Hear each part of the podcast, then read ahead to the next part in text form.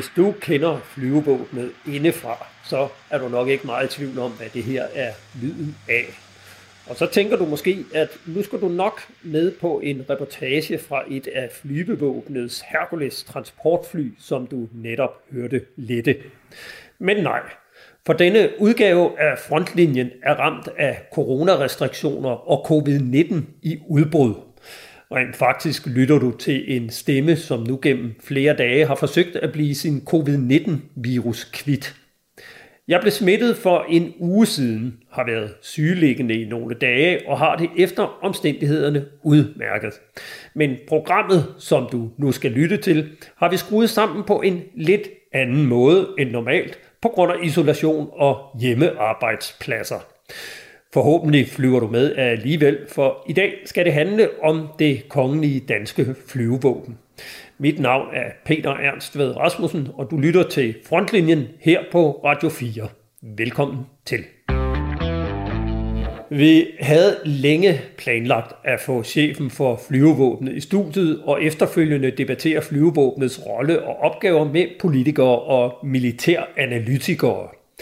Politikerne må du undvære i dag, men til gengæld kan du møde to militæranalytikere, som begge kender flyvevåbnet indefra. Og så skal du høre fra en pilot, der netop har været på Grønland, hvordan det er at levere julegaver, gåsesteg og juletræ til Sirius-patruljens folk i Mestersvig, Danmarkshavn og Daneborg fra luften, vel at mærke.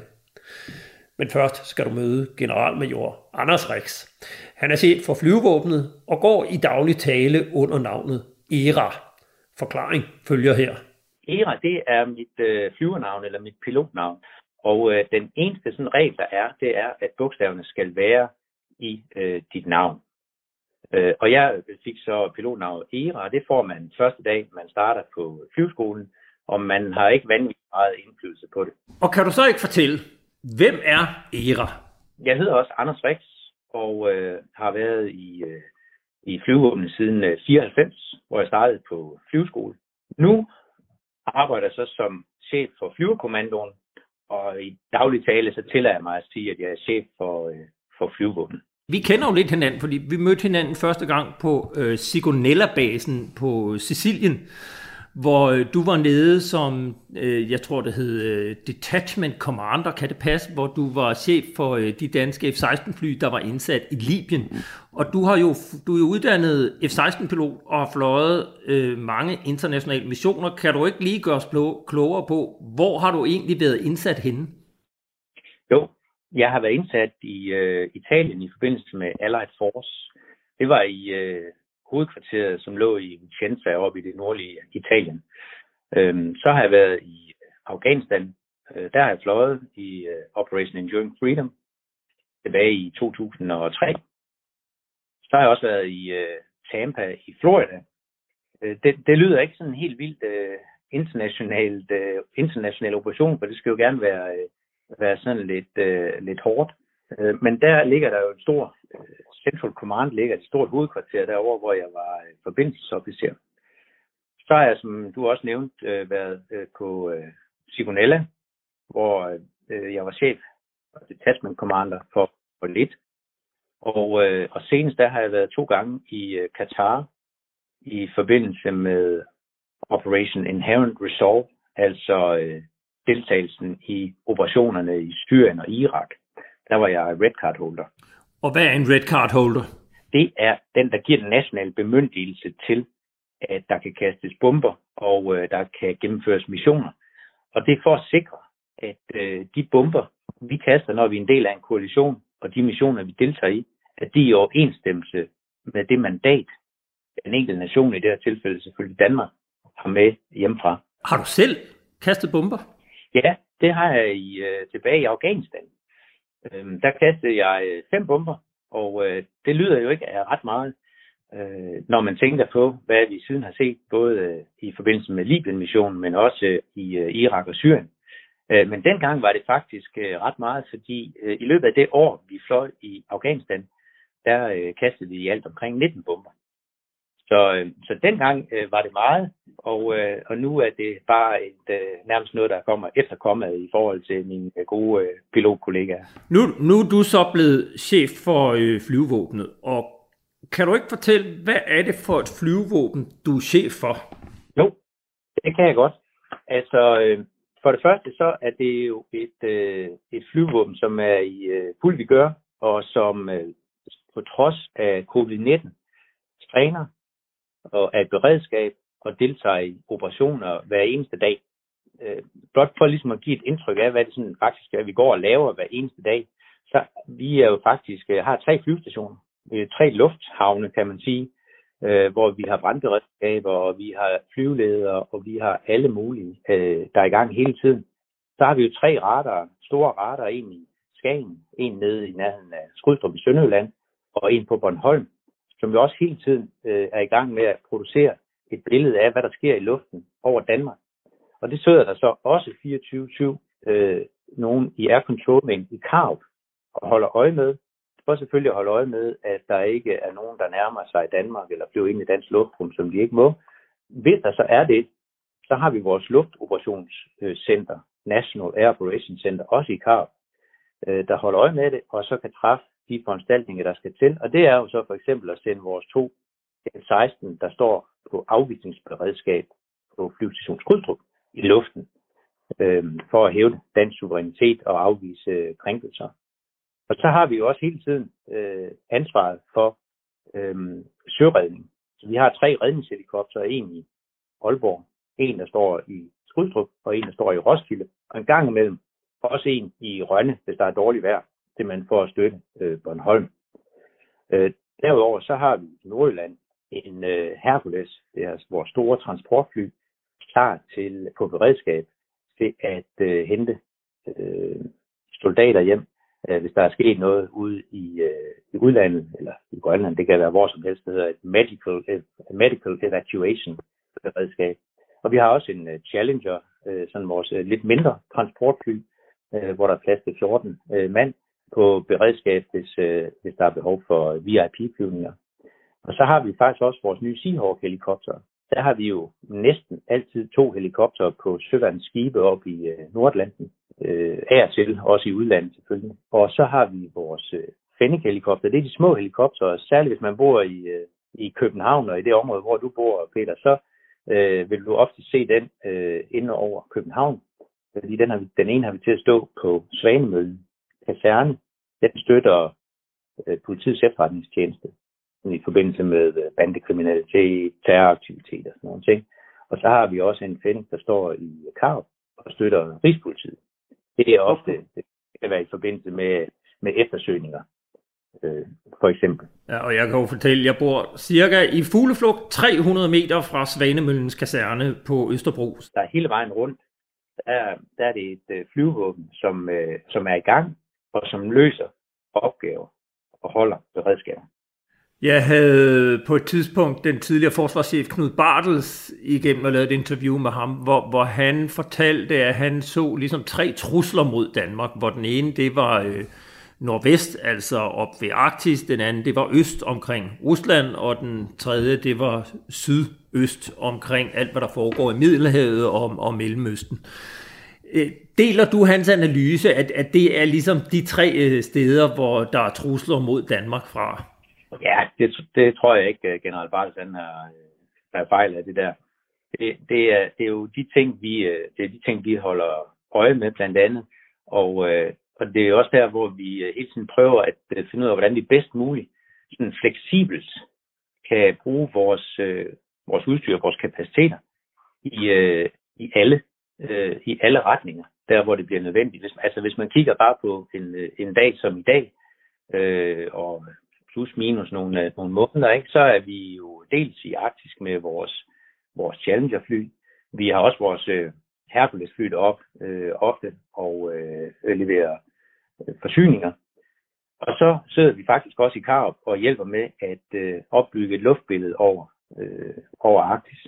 Mod øst, ikke, der flyver vi ud med vores, øh, blandt andet med vores øh, Challenger-fly og øh, laver noget, der hedder assurance measure flyvning vi har øh, ofte afvisningsberedskabet øh, derude. Og så er vi jo internationale operationer. Lige nu har vi helikopter i Mali til støtte for den franske operation Barkan, og vi har lige haft vores Hercules dernede til støtte for MINUSMA, altså en FN-mission. Øh, og det er jo i forhold til, det kan man sige, det er jo i forhold til den trussel, som øh, general Bartels øh, nævner fra syd, det her med øh, terror. Når du ser ud i fremtiden, hvad kunne du godt tænke dig for at løse din opgave? Er, er det det, du har nu, eller, eller kunne du godt ønske dig nogle flere kapaciteter for at bedre kunne, øh, kunne, kunne løse den opgave, du har? Og der, der tænker jeg selvfølgelig ikke mindst på, at vi er medlem af NATO, hvor der er en artikel 3, der hedder, at et hver land skal kunne forsvare sit eget territorium, og der, det er vist ingen hemmelighed, at NATO og, og særligt amerikanerne ikke er tilfredse med, med, med den indsats, vi gør i Arktis. Man vil i hvert fald gerne se noget mere. Hvad, hvad, hvad mener du, at flyvevåbnet skal have, for at vi kan, kan løse den opgave fuldt ud? At man kan starte med at sige, at, øh, at øh, der er masser af militært udstyr derude, øh, som man kan købe, og øh, det koster rigtig mange penge. Så som øh, chefen for Søværnet, Torben Mikkelsen, øh, admiral, sagde for nylig til dig, øh, så, så han kunne bruge hele forsvarsbudgettet, hvis det var, hvis det var sådan, det var. Øh, vi kan løse de opgaver, vi har i Arktisk nu. Øh, men øh, i fremtiden, der afhænger det jo af, man kan sige to ting. Det afhænger jo af, hvordan truslen udvikler sig i Arktis, og det afhænger af, hvordan politikerne, øh, politikernes ønsker i forhold til opgaveløsningen i Arktis udvikler sig. Altså, der er faktisk også en udvikling i gang allerede, fordi tilbage, jeg mener, der var, jeg mener det var i 16, der kom der et, øh, en politisk aftale om øh, forsvarets opgaveløsning i Arktis, og den er vi faktisk ved at implementere nu. En af delene der, det er, at vi øger tilstedeværelsen af vores øh, overvågningsfly, vores øh, Challenger-fly. Øh, før den aftale, der var det 120 dage om året, øh, der var tilstedeværelse. Nu er det 220, og, og så her fra næste efterår, der går vi op på øh, kontinuerlig tilstedeværelse. Når man taler om, om Arktis, så har vi jo købt nye F-35 fly, der bliver leveret de øh, kommende år her. Og der kan jeg forstå, at 17 af dem de bliver leveret ikke med faldskærm, men øh, forberedt til en, øh, en faldskærm, som man kan spænde ud bagved, når man lander særligt på isområder. Kan, kan du ikke fortælle, hvad er overvejelserne bag den øh, beslutning? Jo, overvejelserne øh, er, at øh, vi skal formentlig have de her F-35 i øh, 40 år. Vi har jo fløjet med F-16 i 40 år. Øh, faktisk i år her, 17. januar, der er det 40 år siden, at øh, F-16 landede i Danmark. Så øh, hvis vi øh, skal have muligheden øh, i fremtiden, fleksibilitet, øh, så skulle man gøre det her. Det, det, der, det man kan, når man sætter en faldskærm bag på et øh, kampfly, det er selvfølgelig, at man kan lande på en kortere distance. Nordmændene har øh, faldskærm, bremset faldskærm, både til F-16 faktisk, og de har også fået det på deres F-35. Det giver sig selv. De har, øh, et, de har et andet klima. Øh, de har baser, der ligger nord for Polarcirklen. Øh, så det er simpelthen et spørgsmål om øh, fleksibilitet. Det er ikke et spørgsmål om en beslutning om, at der skal anvendes F-35 i øh, hverken Arktis eller Antarktis. Øh, men det er simpelthen et spørgsmål om at, øh, at købe sig til fleksibilitet. Og øh, hvis man så ser på F-35, det er, jo, det er jo det nye kampfly, som jo øh, sådan i den brede offentlighed fik meget kritik, fordi det ikke kunne flyve. Jeg tror, der er mange i øh, forsvaret og flyvåbnet, der er enige om, at, at det er det rigtige kampfly, der kommer. Men, men noget af det, der jo har været kritik af, ikke mindst fra de konservative, er, at man kun har købt 27 fly hvor meget af det her kan, øh, kan Danmark fortsætte med at løse med de 27 fly, når der skal stå, er det fem, der skal stå i USA permanent? Øh, der skal stå et antal i USA. Det bliver nok mellem 5 og 7. Her fra, øh, fra starten af, der forventer vi at have syv fly over. Det er fordi al træning og uddannelse, det gennemfører vi øh, på Luke Air Force Base, som ligger lige for Phoenix, Arizona. Øhm, og, øh, og så forventer vi, at vi inden for nogle år kommer ned på øh, at have seks fly derovre, måske ned til fem fly. Øh, men men det, der ligger, det, der ligger bag øh, den her beslutning om de 27 fly, det er en løsning af det samme opgavekompleks, som vi løser med vores nuværende F, øh, F-16-flåde. Og det har noget at gøre med, at, øh, at, at der er en forventning om, at man kan producere eller flyve et større antal flyvetimer per år med 35, end vi gør med 16. øh, men også, at der er en større rådighedsgrad. Altså, at øh, en større del af året er de klar til at flyve. Og deler du opfattelsen? Altså, jeg ved jo, der var meget debat om også antallet netop af flyvetimer, om der var øh, timer til rådighed nok til, at man kunne holde piloterne opdateret. Og, og jeg kan måske spørge på en anden måde, hvor meget ville det betyde, hvis du fik eksempelvis tre eller fem fly mere? Altså, øh, hvis man nu lige kan starte med at tage det første der, om jeg, om jeg deler opfattelsen, øh, så ja, indtil det modsatte er bevist, fordi det, det baserer sig jo på en, øh, på en række antagelser. Og, øh, og, og det er rigtigt, der har været rigtig mange øh, negative historier om øh, F-35 derude. Og det er faktisk, synes jeg, lidt ærgerligt. Altså hvis man nu ser på F-35, nærmest sådan dags dato, så er der totalt i verden fløjet 345.000 flyvetimer i, øh, i de, øh, jeg tror det er omkring 595 øh, F-16, der er, og der er faktisk 12, eller F-35, undskyld, og der er faktisk over 1200 piloter på verdensplan, der er, der er uddannet til at flyve F-35. Og, og, og hvis man så også ser på den prisudvikling, der har været på F-35, så er den faktisk vist sig at være mere gunstig for Danmark, end vi havde regnet med. Øh, vi har regnet med en, øh, en pris på nogle øh, 80 millioner dollars per stykke, og den er faktisk under 80 nu. Så, øh, så der, er faktisk, der er også meget, øh, der er også mange positive ting med 35. Udover at det er øh, uden sammenligning det mest avancerede øh, kampfly, der findes. Og udover at det kan være øh, med til at bane vejen for en helt anden måde, en helt mere, øh, en meget mere, øh, skal vi sige, netværksbaseret måde at, øh, at tænke operationer på. Ja, og hvad er det, det fly kan, som et F-16-fly ikke kan? Det er jo stealth-fly, og så siger man, det er usynligt, men det er det jo så ikke, at det er bare sværere at se på radar og sværere at se på øh, øh, øh, sådan nogle øh, varmefølsomme sensorer.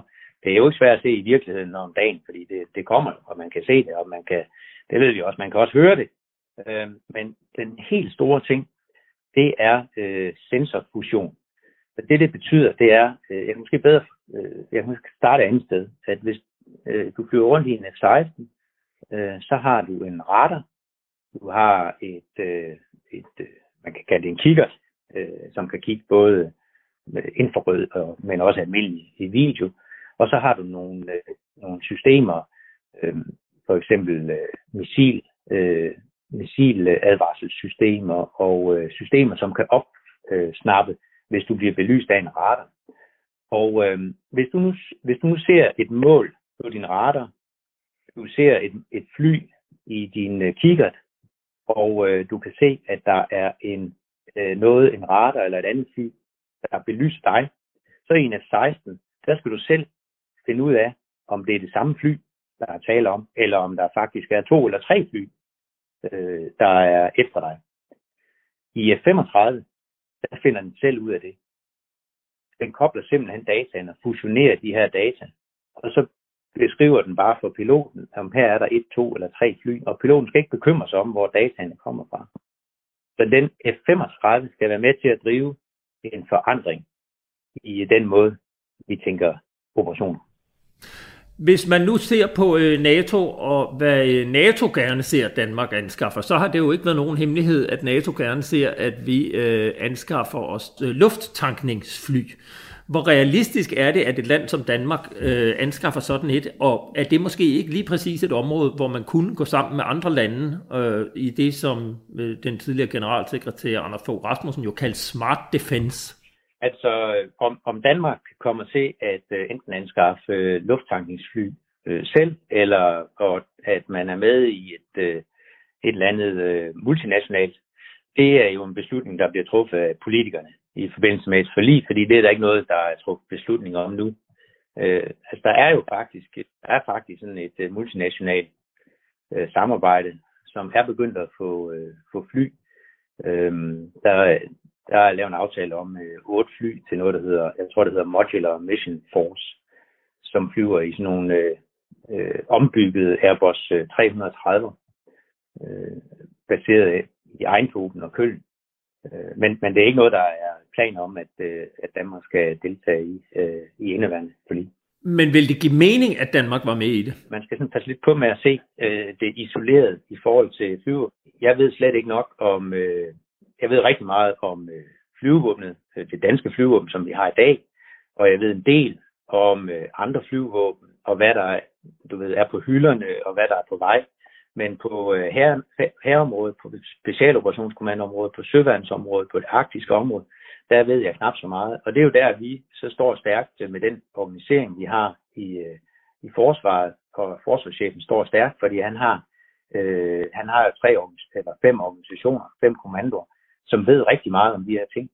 Øh, og der skal vi jo så have en lang snak om, okay, øh, hvordan gør vi det så bedst, når vi nu får en, øh, de fremtidige opgaver defineret af, øh, af politikerne, øh, og får et antal kroner til at øh, til, forsvars, eller til forsvarsbudgettet. Det er jo så der, vi skal finde ud af, hvad er så det smarteste at, at bruge penge på. Så, så, så man kan simpelthen ikke se isoleret på, om, om det giver mening, at flyvåbnet får luftfangingsfly. Nu, nu, nu siger du selv, at øh, det må afhænge af, hvilke penge politikerne sætter af. Burde det ikke være lige omvendt, at, at I sagde, hvad der er nødvendigt for at løse opgaverne, og så derefter afgjorde politikerne, hvor meget de vil øh, betale for det, de militære chefer ønsker eller anbefaler? Altså, jeg, jeg tror ikke, det er den danske model. Altså, jeg tror, den danske model er, at, øh, at man beslutter et, øh, et øh, ambitionsniveau politisk. Og øh, det er afledt, der afledt af det, er der sådan nogle opgaver. Og så, så skal vi jo så finde ud af, hvordan vi bedst muligt løser dem. Og jeg, jeg er overbevist om, nu har jeg ikke siddet tæt på øh, forsvarsforlisforhandlinger, øh, men jeg, jeg er jo helt overbevist om, at der er jo så også en dialog, øh, hvis nu den her mål og middel øh, ikke lige er der. NATO er jo også efter Danmark med hensyn til overvågningsfly, som jeg kan forstå det det er jo ikke nødvendigvis store AWACS-fly, som er de store 737, men, men også mindre. Altså, jeg ved, nordmændene har noget, der hedder Poseidon, som er sådan nogle maritime overvågningsfly. Hvordan vil maritime overvågningsfly passe ind i det, i det danske flyvåben?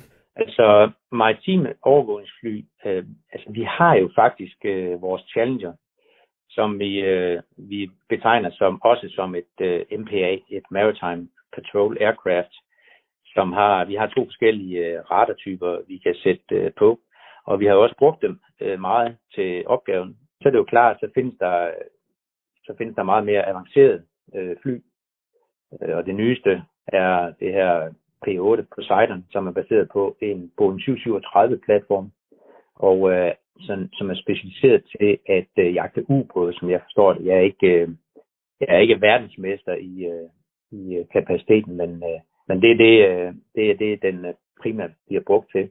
Men vil det ikke give mening, at Danmark også havde sådan nogen, når vi nu skal lægge flere ressourcer i at kunne følge med, hvad der foregår i Arktis? Altså det er jo, det er jo igen en, øh, så er vi tilbage til den her øh, diskussion om, hvilke opgaver, der bliver, der bliver givet, og, øh, og, og midlerne. Ikke? Men, øh, men vi er jo faktisk i gang med en opbygning øh, til den her øh, ubådsjagt. Det er vi både i Søværnet, som øh, dels har nu øh, lavet de fleksible støtteskibe om til fregatter med den her anti-submarine warfare øh, opgave som specialitet, og øh, der tilgår også noget øh, udstyr, som er besluttet indkøbt i det her forlig. Og hos os, der øh, skal der også øh, tilgå udstyr til vores øh, Seahawk-helikopter, og de skal også øh, ombygges til, at de kan have døbezoner, og sonerbøjer og torpedoer med faktisk også. Og, øh, og det er jo en del af den her anti-ubådsjagt, hvor P8 Poseidon så er en anden kapacitet. Således altså Anders Rex, som er chef for flyvevåbnet. Det med overvågningsflyene vender vi tilbage til lidt senere. Men først skal vi en tur op til det arktiske område, og nærmere bestemt til Grønland, hvor Sirius-patruljen hver dag året rundt hævder Danmarks suverænitet i det høje nord. Sirius-patruljen består af flere patruljer, som i øjeblikket opholder sig på stationerne Mestersvig, Daneborg og Danmarkshavn. Der kommer man ikke bare sådan lige til, og om vinteren er det ikke muligt at lande med fly. Så forsyningerne og julegaverne bliver leveret med fly og faldskærm. Piloten Tage er netop vendt hjem fra årets såkaldte juledrop i Grønland med flyvevåbnets Hercules transportfly.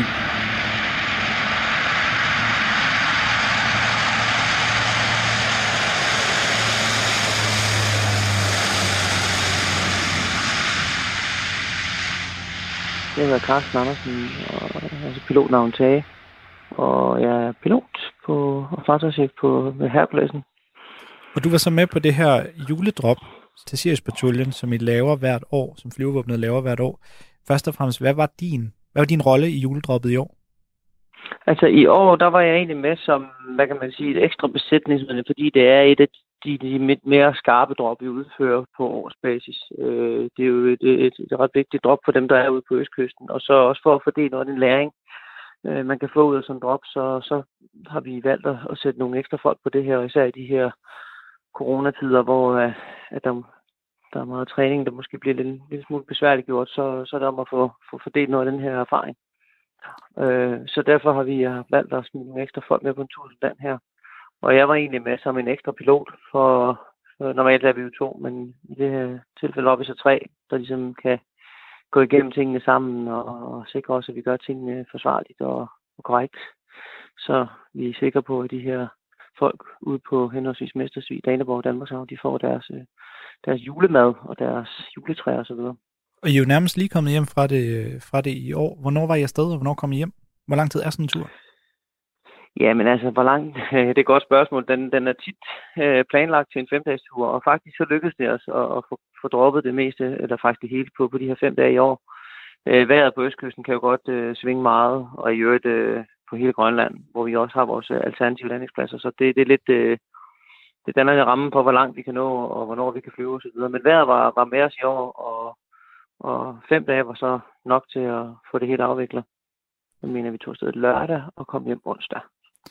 Prøv, prøv at tage os med igennem sådan en tur. Altså, hvor, hvor, hvor letter I fra, og hvor, øh, hvor går turen henover? Øh, og hvordan, hvordan foregår det i praksis, når man, når man dropper det her? Jamen, altså, turen starter jo i virkeligheden øh, nogle måneder inden, at vi skal ud og, og lave det her drop, fordi øh, der bliver man nødt til at begynde at planlægge, hvad det egentlig er, man skal, og hvordan man vil gøre det.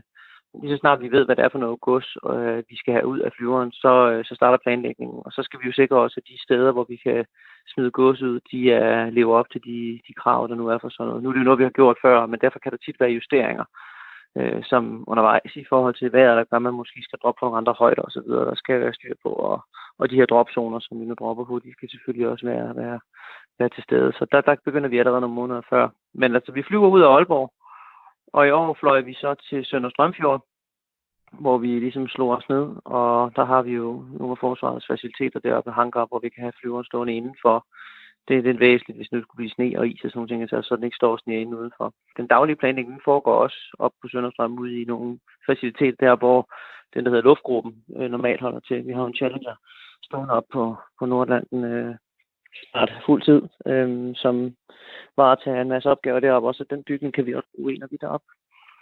Så det der egentlig er, at vi får vi, vi laver den daglige planlægning, og så flyver vi ellers ud derfra og hvor, selve, selve droppet, hvordan fungerer det egentlig? Sådan rent, øh, sådan helt lavpraktisk?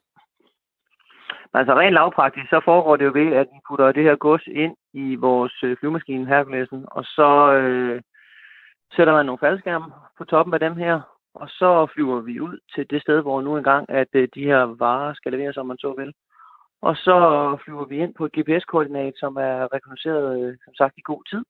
Og så flyver vi ind. Øh, nu er det jo så på den her tid af året, det er jo mørkt, så det foregår på sådan nogle night vision goggles, så vi flyver med sådan nogle natbriller, øh, så vi kan, så, som kan forstærke det lys, der nu er deroppe. I år var der faktisk relativt meget lys i forhold til, hvordan det ellers plejer at være. Men ellers så flyver vi simpelthen ind over de her dropzoner, åbner flyveren, og så øh, kaster vi simpelthen, eller det, man åbner jo simpelthen op, og så glider godset så ud og rammer inden for ganske, ganske kort, der hvor man kan sige, det her GPS-koordinat nu, øh, nu er nede på jorden. Så jeg mener, at alle vores, øh, mener, alle vores bundles i år, de ramte inden for cirka 100 meter. Det er jo det er rimelig præcist for sådan nogle store ting, vi nu smider på, på hvad op til 1000-2000 pund stykket og hvor lavt flyver I, når, når I laver det her drop? Jamen, det er også lidt afhængigt af, hvad det er for nogle skærme, man nu har på, ikke? også, og hvad det er for noget, når man smider ud og så videre. Men i år, der lå vi cirka 200, det var omkring 200 meter over jorden, da vi smed de her ud. Det svarer cirka 600 fod. Og du nævner, du nævner blandt andet lige, Korben. Hvad, hvad er det egentlig, der er i de her kasser? Hvad er det, I, I smider ned til, til dem nede på jorden?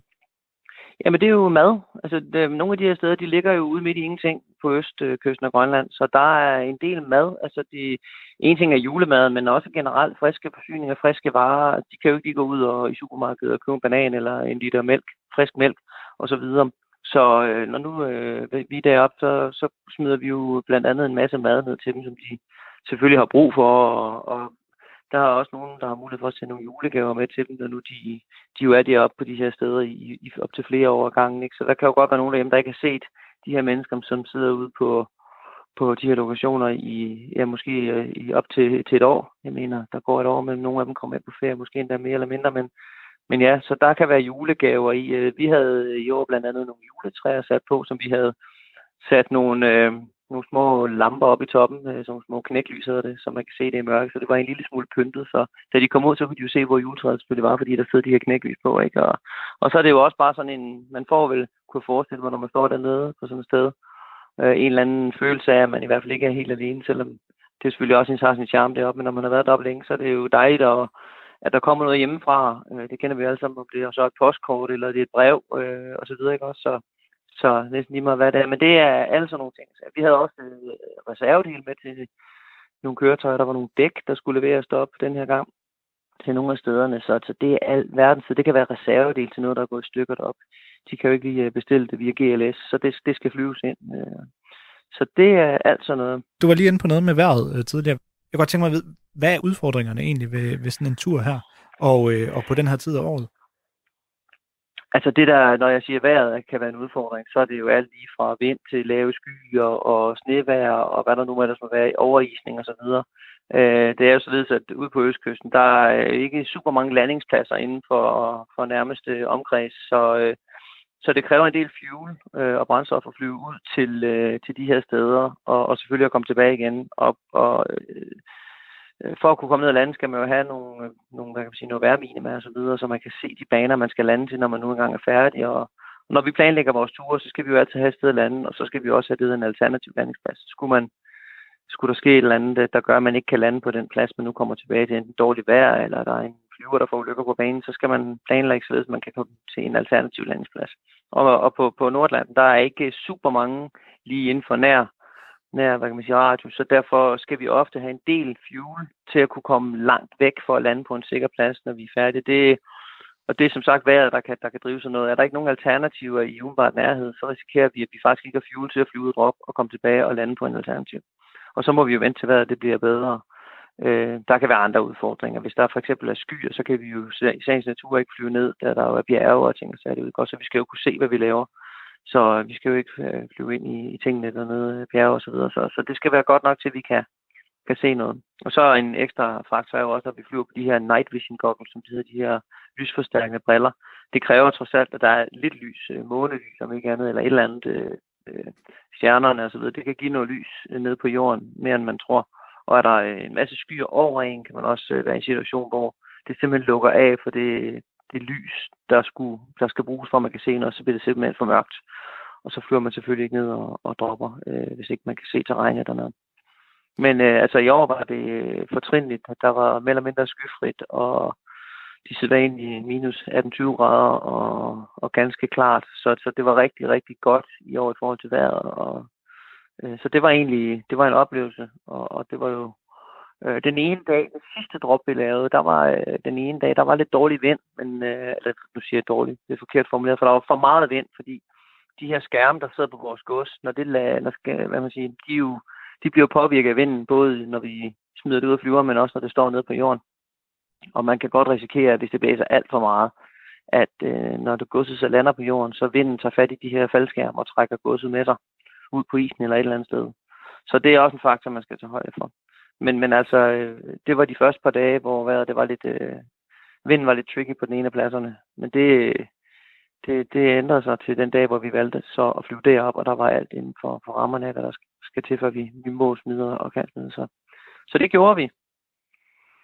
Og hvordan, her til sidst, hvordan er det for dig, øh, for dig sådan personligt at være med på sådan en tur? Er det, en hvilken som, er det som en hvilken som helst anden øh, dag på kontoret, eller, eller giver det lidt ekstra, at, øh, at man ved, at man skaber lidt, ja, som du selv siger tidligere, noget juleglæde? Ej, men helt klart, lige præcis sådan en som den her mission, og faktisk lige præcis den her mission, er en af årets øh, største begivenheder for os øh, som øh, besætninger på, på Hercules, fordi at den, at den har for det første en historie, der går mange år tilbage. Det er jo et, øh, noget, man har gjort i mange år, det her, ikke også? Øh, og så er det jo også det, man kan med man kan sige, træning og skarp.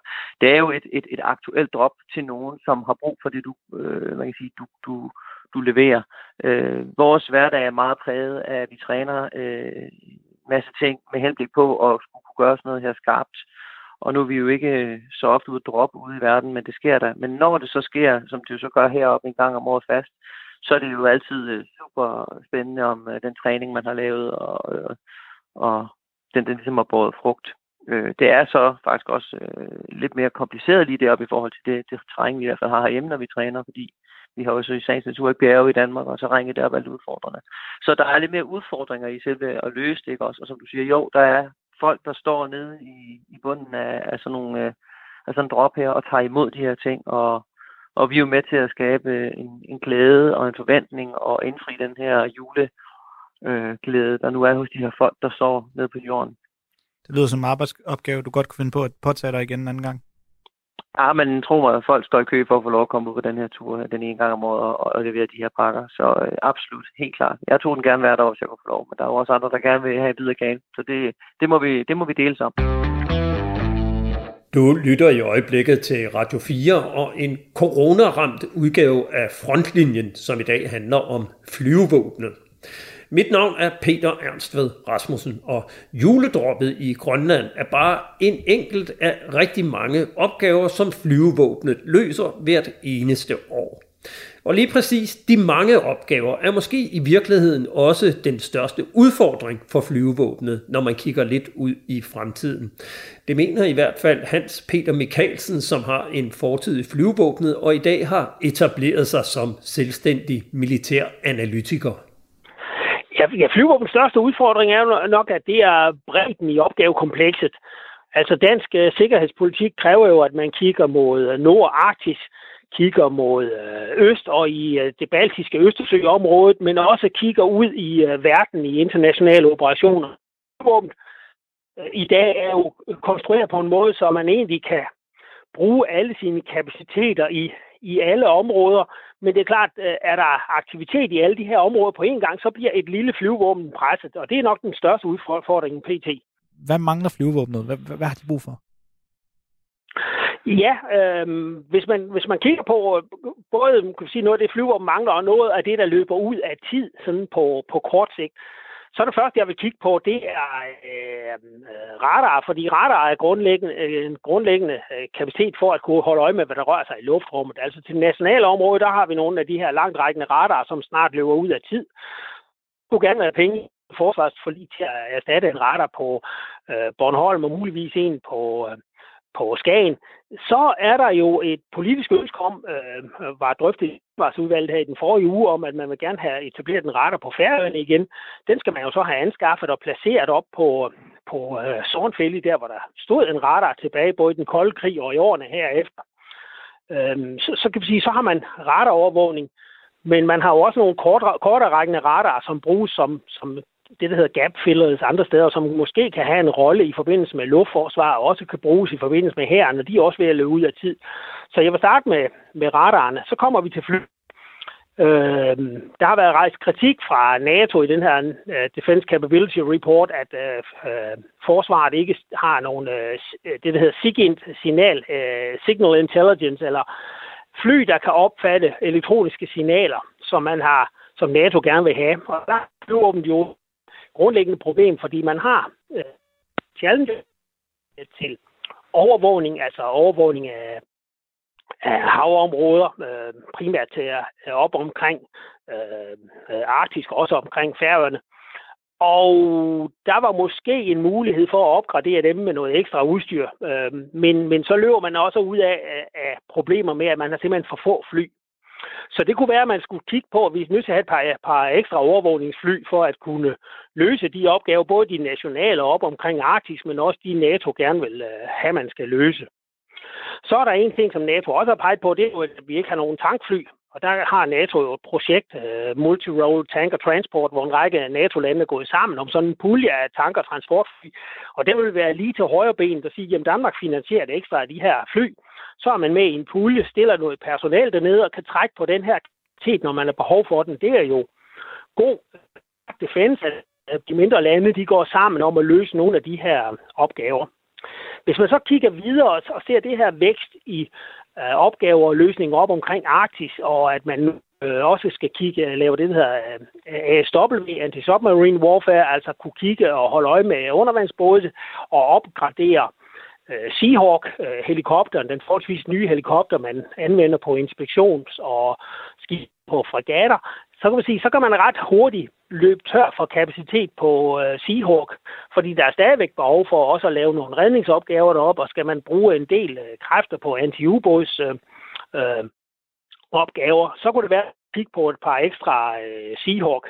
Og så det sidste, øh, jeg vil pege på, det er så selvfølgelig, at øh, antallet af F-35 er øh, nok det absolut minimalt tænkelige, specielt hvis man også på et tidspunkt vil begynde en gang imellem at flyve op omkring øh, Grønland eller Island. Øh, man løser øh, også med øh, NATO-land løser øh, air policing opgaver op fra Island, og den ligger jo egentlig fint til at operere også i det op omkring Grønland, men ret hurtigt så er er det lille antal øh, en, en begrænsning. Så, så jeg kunne godt lave sådan en pæn liste til flyvevåbens anskaffelser i de kommende år. Hvad er der andet i den her NATO-rapport, du hæfter dig ved omkring det danske flyvåben?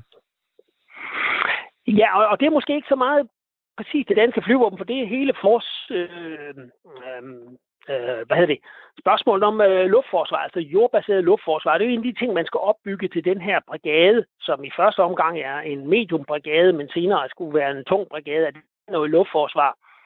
Men det, der hedder jordbaseret luftforsvar, var jo i den kolde krig øh, flyvåbens opgave. Man havde en række missilsystemer øh, stående på, øh, på land. Nu kan man så se dem nede på Koldkrigsmuseet Stævnsfort. Men, men et luft system kræver jo også radar, så det ville være ret smart, hvis man kunne lave noget luftforsvar, som siger, at det kan godt rykke ud med en brigade, men noget af det kan faktisk også bruges til andre opgaver. Og så må man så finde ud af, hvordan man opererer. Jeg ved, andre lande, for eksempel Storbritannien, de har en enhed, der er faktisk fælles mellem flyvåben, altså Royal Air Force og Royal Army, som opererer det i fællesskab. Øhm, fordi det vil jo være, at hvis man har sådan et system stående, og så så sige, jamen der går adskillige år, hvor vi måske ikke kan bruge den brigade, så står det måske bare stille, ikke også? Så, så, så vil det måske være nogen, der kan bruge som, som uh, det, der hedder gap fillers inde i, uh, i den nationale overvågning, eller bruges i forbindelse med en opgave, hvor man støtter de baltiske lande med intensiveret luftrumsovervågning eller lignende. Så, så, så det er sådan et sige, grænseområde mellem flyvåbnet og, og hæren, som man også bør kigge på. Og så lige til, øh, til en anden ting, inden, inden vi runder af, fordi vi har jo selvfølgelig, vi har det her program øh, også haft en snak med, øh, med, med Anders Rix øh, fra, øh, fra flyvåbnet. Og øh, lige inden vi, øh, vi tændte optagen her, der fik du også lige mulighed for at lytte til det. Jeg vil også lige øh, give dig mulighed for at kommentere. Er der noget, hvad hæfter du der ved, ved, øh, ved, ved som Anders Rex siger i det her interview, vi har, haft, vi har bragt? Jamen, jeg, jeg synes, at han kommer jo selvfølgelig rundt om, om, om flyvåbens status i dag. Hvis man kigger, flyvåbnet er lige blevet 70 år. Det er meget skarpt og, og, og kan man sige, øh, kamperfarent flyvåben. Man har været indsat i forskellige øh, internationale operationer, men det, men, men det er jo også et flyvåben, som, som er øh, præget af det der med dansk forsvar, er absolut design to cost, altså dansk forsvars øh, størrelse op, afgøres jo først og fremmest over i Finansministeriet med, hvor mange penge man har lyst til at undvære, og så må man prøve at designe forsvar, der passer til den her opgave. Og det er jo nok det, der, der er den helt store udfordring er, at den sikkerhedspolitiske situation udvikler sig altså forholdsvis kraftigt i øjeblikket. Og det vil sige, at der er pres på alle dele af forsvaret, også flyvåben, for netop at have størrelsen, så man kan løse opgaver i de forskellige øh, områder, hvor der er øh, politisk behov for at indsat, øh, nu har vi talt materiel, men det er vigtigste, det er jo personellet, fordi personellet skal jo kunne øh, følge med. Man skal være i stand til at kunne både rekruttere og fastholde det rigtige personel, øh, fordi øh, uden personel, så virker de her systemer jo overhovedet ikke. Så det, så det er en, en ganske kan man sige, delikat øh, balance i øjeblikket at, at holde et øh, flyvåben øh, fuldt operativt med, med de opgaver, der ligger rundt i verden. Og hvordan ser du på flyvåbnets mulighed for at fastholde det, det personel, der, ja, der ifølge, i hvert fald ifølge dig er, er, er brug for? Ja, fastholdelse har jo, har jo i perioder været virkelig en, en stor udfordring i, i forsvaret, fordi det er klart, begynder, kommer du i periode, hvor du virkelig presser personelt øh, med mange øh, internationale opgaver, og, øh, så kan du køre personelt træt, så man skal jo sikre sig konstant, at man, man kan rekruttere og fastholde det rigtige øh, personel. Øhm, så, så det er jo i, i et hovedfokusområde, og det er jo også ofte øh, afhængigt af, hvordan ser situationen på det øh, civile arbejdsmarked. Man kan sige, at på et område er man lidt velsignet i disse år, fordi der er ikke noget rigtig civil flytrafik, og det vil sige, så er der formodentlig ingen øh, øh flyvåbenspiloter, der, der stikker ud til at flyve øh, til bedre lønnet job i, i den civile luftfart. Altså e-, et af de steder, hvor flyvåben historisk har været udfordret, det er jo på pilotsiden. Og der kan man sige, der er der helt i uheld, at den civile lufttrafik, øh, luftfart i øjeblikket er mere eller mindre underdrejet, fordi så er der jo ikke noget øh, øh, øh incitament til at tage ud og, og, og flyve andre øh, Øh, flyvemaskiner. Så på pilottiden vil flyvåben nok være, være rimelig, øh, øh, have en rimelig god øh, position her de næste, de kommende år. Men ellers er fastholdelse, rekruttering og fastholdelse altid et nøgleområde. Ja, intet er så skidt, at det ikke er godt for noget. Således sagde altså militæranalytiker Hans Peter Mikkelsen. En anden militæranalytiker er Carsten Marup fra Forsvarsakademiet. Han ser indfasningen af det nye F-35 som et af de allerstørste fokusområder i årene fremover. Altså, jeg tror, det er svært at sætte fingeren på sådan helt præcis, hvad for en af udfordringen, der er den største. Men der er selvfølgelig flere ting hele tiden, som flyvåben skal forholde sig til. Øh, og en af de ting, som vi alle sammen er meget opmærksom på, det er jo indfasningen af 35. Altså flyvåben står på dørtasken til at få et, øh, et spritnyt kampfly, det mest øh, avancerede kampfly, der nogensinde er bygget. Og det skal man jo have, have faset ind i den organisation, der er dels til flyvåbnet, men jo lige så meget i forsvaret. Altså det er jo ikke meningen, at øh, 35-flyet bare skal være en en-til-en afløser for F-16. Det er jo meningen, at vi får et fly nu, som kan meget mere, og derfor også skal kunne øh, mange flere ting og gøre mange flere ting. Og, øh, og det kan vi altså kun udnytte, hvis det er, at vi får det, får det indfaset ordentligt i, øh, i flyvåbnet, men som sagt også i forsvarsorganisationen. Og det bliver helt klart en udfordring. Dels for flyvåbnet for at lave alle de her ting, altså selvfølgelig, men også for at få de andre værn med på klumpen omkring, hvad der skal gøres øh, osv. Fremadrettet ligger der også en udfordring i, i Arktis. Altså det fremgår jo sådan forholdsvis klart af, af Arktis-strategien og øh, øh, Forsvarsministeriets Arktis-papir for 2016 om, hvad der skal laves i Arktis, at der skal være mere overvågning øh, med Arktis. Og det bliver helt klart noget, som flyvåben også bliver rodet ind i. Ja, fordi som jeg hørte, så, så nogle af de kritikpunkter, der nogle gange er omkring flyvåbnet, er, at, at de skal løse for meget i forhold til, hvad flyvåbnet kan. Ja, jeg vil sige, at igen, hvem er det, der bestemmer, hvad flyvåben skal løse? Det er, jo, det er jo politisk bestemt. Altså, det er jo i bund og grund fra politisk side, man bestemmer, hvordan man, man bruger det magtinstrument, der hedder forsvaret, og herunder selvfølgelig, hvad der er flyvåben skal lave. Og det kan jo sagtens være, at der er et stort træk på de kapaciteter, som flyvåben besidder. Og, og det er jo på den ene side ganske fint. Altså det ville jo være ærgerligt at have en masse kapaciteter, som ingen har lyst til at bruge til noget. Øh, men på den anden side er det selvfølgelig også sådan, at hvis man hele tiden leverer, og det gør flyvåben jo, og hele tiden leverer godt, om man så må sige, professionelt, hvilket flyvåben jo også gør, så kan det jo godt være, at der er nogen, der hele tiden vil med at spørge, om kan I ikke, og kan I ikke, og kan I ikke. Og, øh, og så må man i gang med at sige nej til nogle af de opgaver, man er stillet overfor.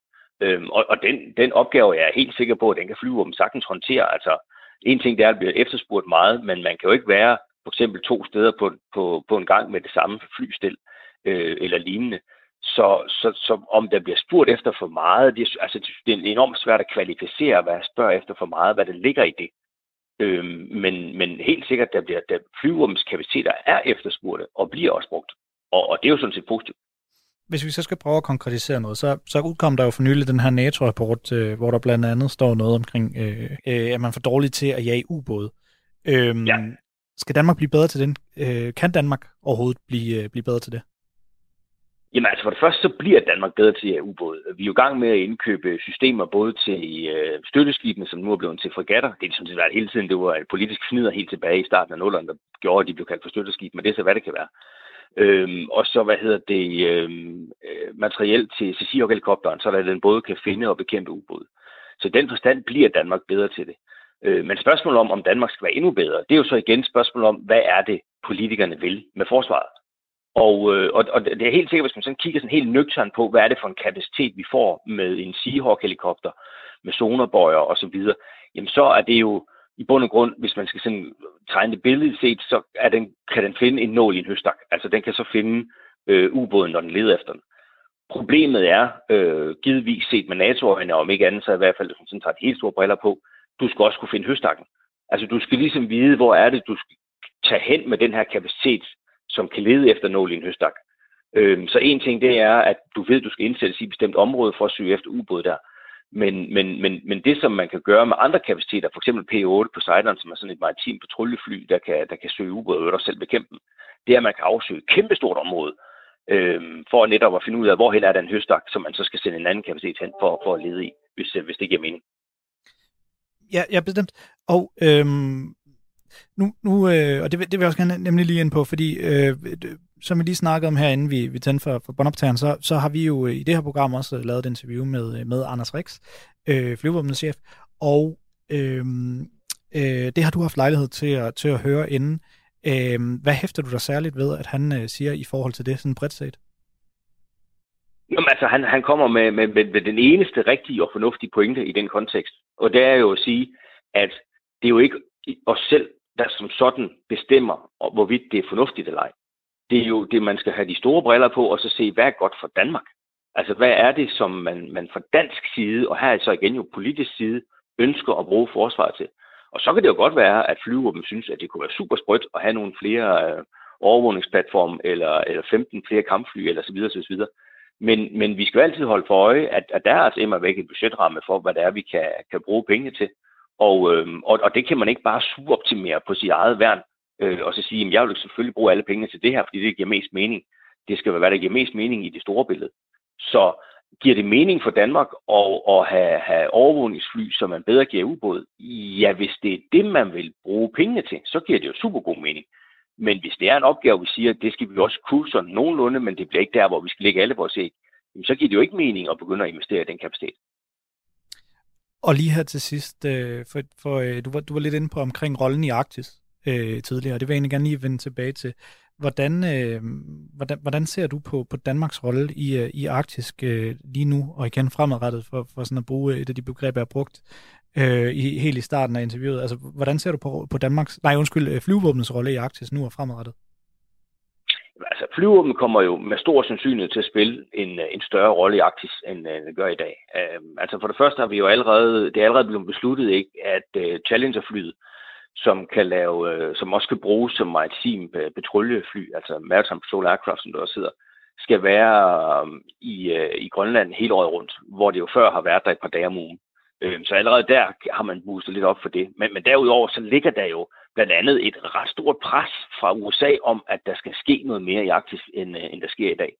Øhm, og, og der tror jeg helt sikkert, at øh, blandt andet den her halvanden milliard, der er sat af i Arktisk Kapacitetspakken, men også fremadrettet, så kommer Danmark nok til at kigge lidt i retning af, hvad er det USA ønsker af Danmark i, øh, i Arktis. Og, øh, og hvis man går ind og kigger for eksempel i USA's eget aktiestrategi, som er udgivet af Department of the Air Force, som, øh, som dækker over både flyvåbnet og deres øh, rumvåben, jamen der er det jo primært øh, overvågning øh, af, af luftmål og overvågning af overflademål, som, øh, som, som de ligger vægt på. Og, og det kunne jo netop være en af de ting, hvor Danmark så skulle, skulle se, om man kunne opbygge en kapacitet af den ene eller den anden slags. Øhm, og der er jo masser af valgmuligheder, men der er også masser af begrænsninger. Altså for eksempel kan man godt se skibe fra, fra satellitter, men, men satellitter kan ikke holde øje med fly, som ikke gør opmærksom på sig selv. Så man kan ikke lave luftrumsovervågning i Arktis med, med satellitter på samme måde, som man, man kan af, af skibe for eksempel. Så det kunne være en løsning at kigge efter skibe med satellitter, og hvem skal så sørge for de satellitter og bemande dem, og der er i alle mulige andre flyvåben rundt omkring i verden, er det jo sådan en, en, en, en, en, en del af det, at, at man også har rummet. Så det kunne være en, en kapacitet, som flyvåben skal til at opbygge, at man så får en, øh, en, en rumafdeling i det danske flyvåben for eksempel. Øhm, men, men der følger også en meget andet med. Altså for eksempel igen, hvis det er, at vi skal kigge mere efter, efter luftmål i Arktis, jamen skal vi så til at bygge en eller anden form for radar, der kan se det. Og det er jo kun sådan nogle kæmpe store radar, som hedder Over the Horizon radar, som, som, som spejler deres øh, radarstråler på ionosfæren og kan se øh, flere tusind kilometer, som, øh, som, som kan bruges i den kontekst, men som jo også er gigantisk dyre at investere i. Så, så ja, jeg er fuldstændig overbevist om, at flyvåben kommer til at spille en, en større rolle i, i konteksten Arktis, men det er mega svært endnu at sige, hvad den bliver. Det var, hvad vi nåede at få med i denne coronaramte udgave af Frontlinjen her på Radio 4. Jeg vil gerne sige tak til mine gæster, og tak til min kollega Niklas Gro Dein, som havde interviewet Carsten Andersen, Hans Peter Mikkelsen og Carsten Marup. Mit navn er Peter Ernst Ved Rasmussen. Vi høres ved på næste tirsdag kl. 11.05. Tak for i dag.